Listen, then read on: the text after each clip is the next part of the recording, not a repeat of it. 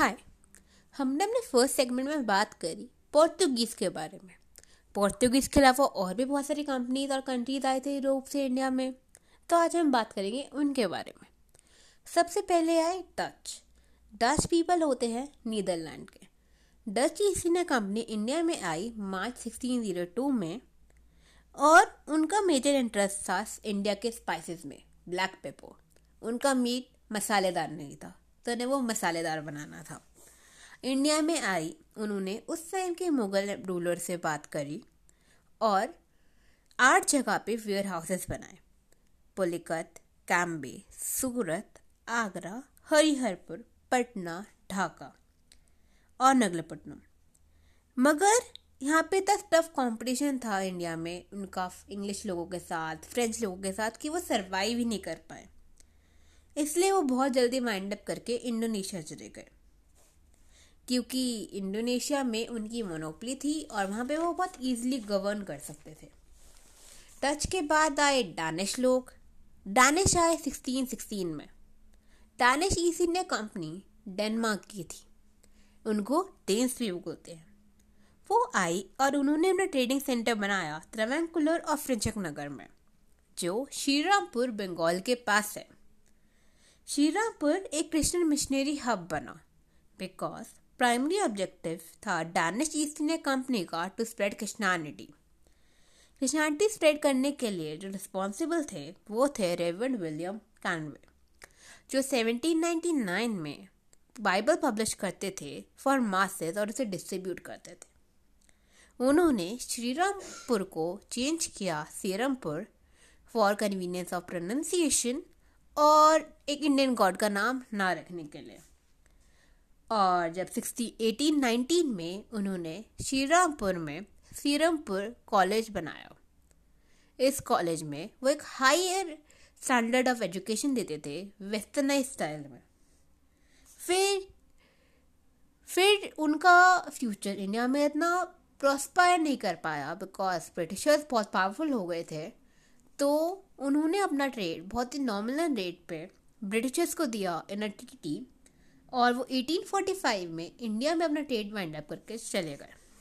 उसके बाद आई the famous East India Company East India Company का नाम जो सबसे पहले था, जिसपे वो आई थी, वो डैट वॉज़ मोचर एडवेंचरस जिन्होंने 1599 में ट्रेड का परमिशन लिया था। 15 ईयर्स का चार्टर लिया था। क्राउन रूल से क्वीन एलिजाबेथ से, और ये सब करने के बाद वो ईस्ट में ट्रेड करने आए थे।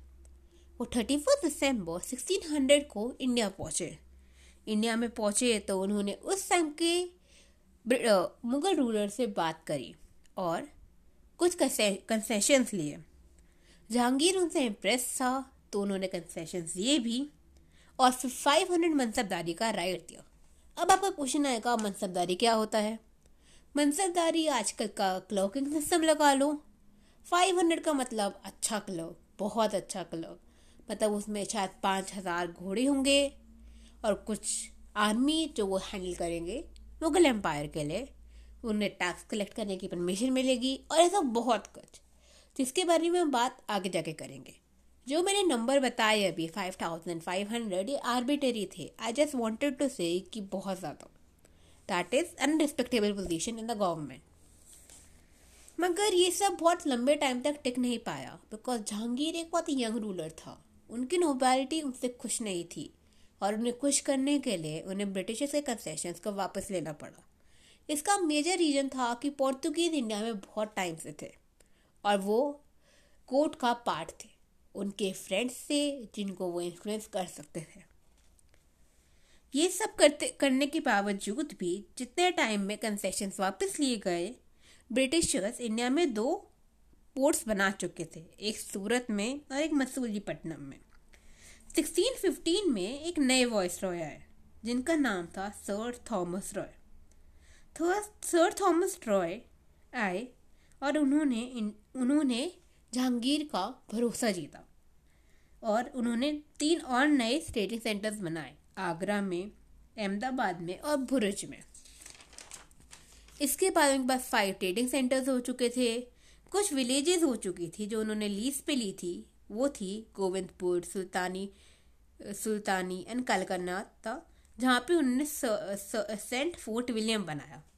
सर सेंट फोर्ट विलियम जो उन्होंने 1698 में बनाया, उससे पहले उन्होंने सेंट फोर्ट जॉर्ज बनाया था, मद्रास में कुछ विलेजेस को लीज पे लेकर। मीन वाइल उन्होंने बंगाल भी जीता।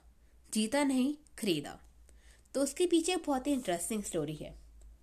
पोर्तुगीज की प्रिंसेस थी कैथरीन ऑफ़ ब्रगेंसा जिसकी शादी हुई ब्रिटिश प्रिंस चार्ल्स से।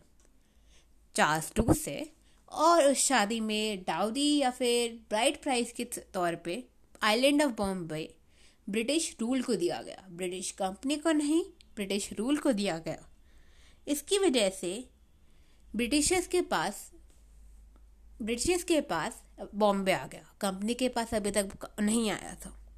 फिर बहुत ही नॉमिनल प्राइस में, उसके कुछ सालों बाद ही, data sixteen eighty eight sixteen sixty eight में उन्होंने वो ईस्ट इंडिया कंपनी को बेच दिया। वो नॉमिनल प्राइस था टेन पाउंड्स और उसके बाद बॉम्बे ईस्ट इंडिया कंपनी का ट्रेडिंग हेडक्वार्टर बना। एक ही कंपनी थी या एक ही कंट्री थी जो ब्रिटिशर्स के अगेंस्ट बहुत स्ट्रांगली खड़ी हो सकती थी। दैट वाज फ्रेंच तो फ्रेंच ईस्ट इंडिया कंपनी आई इंडिया में 1664 में। उन्होंने इंडिया में आके बहुत ही जल्दी, बहुत ही अच्छा कंट्रोल हासिल किया। सिक्सटीन 1723 के onwards French East India Company completely govern थी फ्रेंच गवर्नमेंट से। गवर्नमेंट का रूल होने की वजह से उनकी ऑथेंटिसिटी ज़्यादा थी। उन्होंने कुछ ट्रेनिंग सेंटर्स बनाए, सूरत में मसूलीपट्टनम में और पौंडीचेरी में। सूरत वाला बना 1668 में मसूलीपट्टनम वाला बना 1669 में और पौंडीचेरी वाला बना 1673 में। और उन्होंने एक और बनाया चंद्रनगर में जो बना 1690 में। इस सब के बाद ब्रिटिशर्स और फ्रेंच में बहुत जल्दी राइवरी स्टार्ट हो गई। इस राइवरी की वजह से फ्रेंच और ब्रिटिशर्स को दोनों को बहुत नुकसान हुआ बट स्टार्टिंग में फ्रेंच जीते। उसका मेयर क्रेडिट जाता है गवर्नर जोसेफ फ्रेंचर्स ड्यूप्लिक्स को, जो इंडिया में अपॉइंट हुए और उन्होंने स्ट्रैटेजिकली इंडिया के इंटरनल पॉलिटिक्स में इंटरफेयर किया। यू कैन से कि जो ब्रिटिशर्स की डिवाइड एंड रूल पॉलिसी थी, वो उनकी नहीं थी, वो उन्होंने फ्रेंच से सीखी थी। ये सब देख के ब्रिटिशर तो शांत बैठने वाले नहीं थे। तो उन्होंने भी इंडिया के इंटरनल पॉलिटिक्स में इंटरफेयर करना स्टार्ट किया, ताकि उन्हें भी मैलेज मिल सके।